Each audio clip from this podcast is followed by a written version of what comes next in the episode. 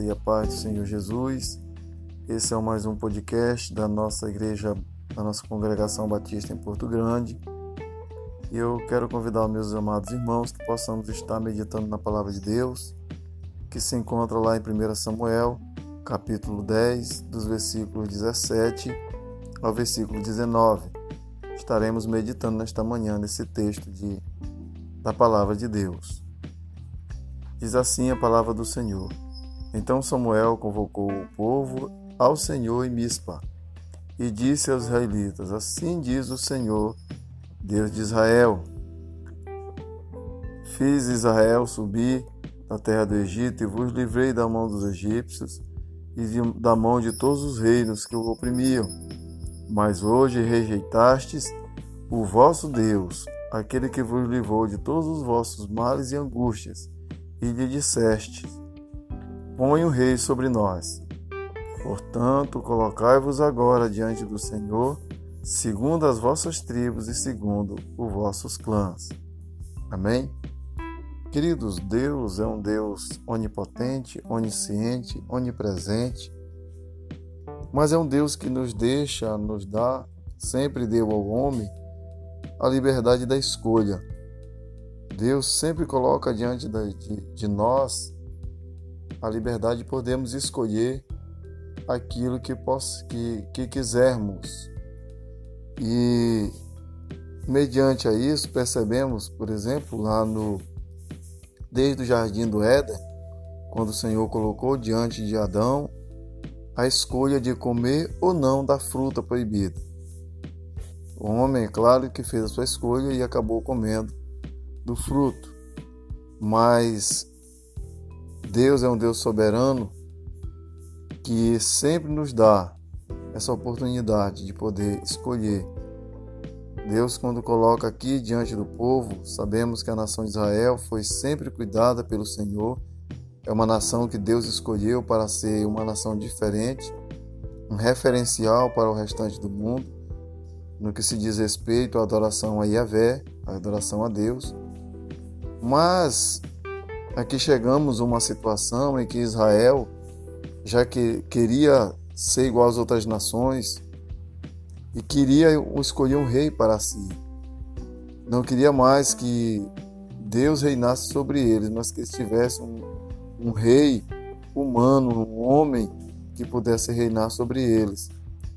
E aqui Deus dá liberdade para, para que possa escolher para que o homem possa, ele, Israel, pudesse escolher aquele que poderia reinar sobre eles. E Deus está sempre no, no, nos dando, nos dando essa, essa liberdade de poder escolher. Muitas vezes os planos divinos é rejeitado, mesmo assim, Deus não abandona os seus filhos, mas nos dá a liberdade de poder escolher e tomar nossas decisões. Mas também temos que lembrar que também como podemos escolher, é, fazer nossas escolhas, também vamos estar diante de nós os frutos dessa escolha. Então, Deus nos dá essa liberdade de poder escolher, de poder escolher aquilo que quisermos, mas devemos lembrar que, mediante as nossas escolhas, também Ele permitirá que aquelas as consequências dessa atitude possam vir sobre a vida das pessoas. Israel, depois da escolha, pagou um preço muito alto em relação às suas escolhas, quando escolheu um homem, Saul, para reinar sobre eles. E assim eles puderam mais na frente perceber que agora eles estavam sob um novo governo e que havia consequências sobre isso. Queridos, vemos que nesse período aqui de pandemia, o período em que está vindo agora, já está entre nós, na verdade, a vacina, e percebemos muitas pessoas que têm se colocado em, em posição de não tomar a vacina.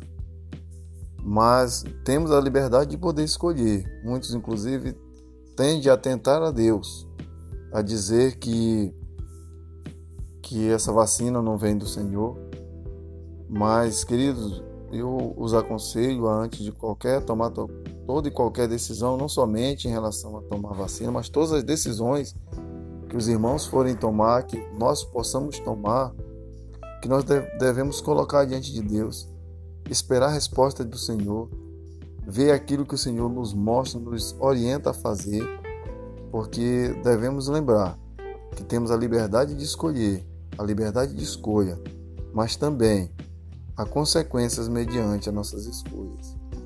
E assim o homem tem essa liberdade de poder escolher a Deus, de poder, de poder escolher servir a Deus.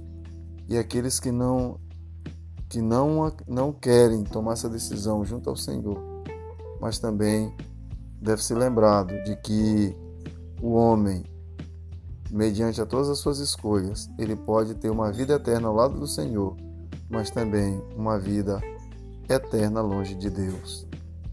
Então, que Deus em Cristo nos abençoe, nos dê um bom dia, uma semana abençoada e que tudo seja para a honra e para a glória do Senhor. Que tudo em nós, todas as nossas decisões, possa glorificar o nome de Deus. Lembremos-nos que diz 2 Coríntios, 1 Coríntios, onde diz 10:31, que comais, que bebais, que façais qualquer outra coisa, que faça para a glória de Deus. Então que Deus em Cristo nos abençoe e aplique cada dia mais as suas palavras em nossos corações. Amém.